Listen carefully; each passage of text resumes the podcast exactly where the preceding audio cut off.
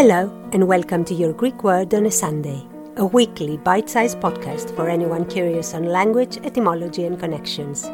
I am your host, Emanuela Lea, and wherever you are in the world, if you want to entertain your brain for a few minutes, this is the podcast for you.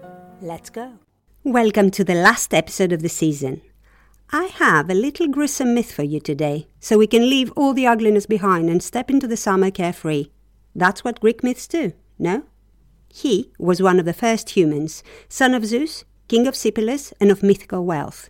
He is also the one that kick-started the rage and murder curse that runs through the mythical families we see in Greek dramas.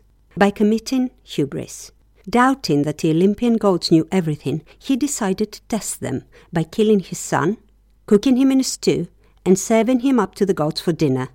They all immediately realized what they were eating, of course, apart from Demeter, who, absent-minded from deep grief for her lost daughter Persephone, took a bite from the child's shoulder. Anyway, the gods brought the child back to life, replaced his shoulder with an ivory one molded by Hephaestus himself. Zeus cursed all the king's descendants and, of course, killed him by lightning.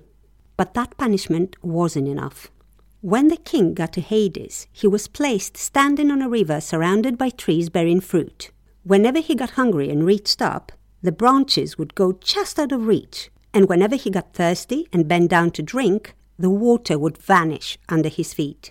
His name became a verb for a form of psychological torture, and the word came to England in the end of the sixteenth century from France. Tantalus. Tantalizing.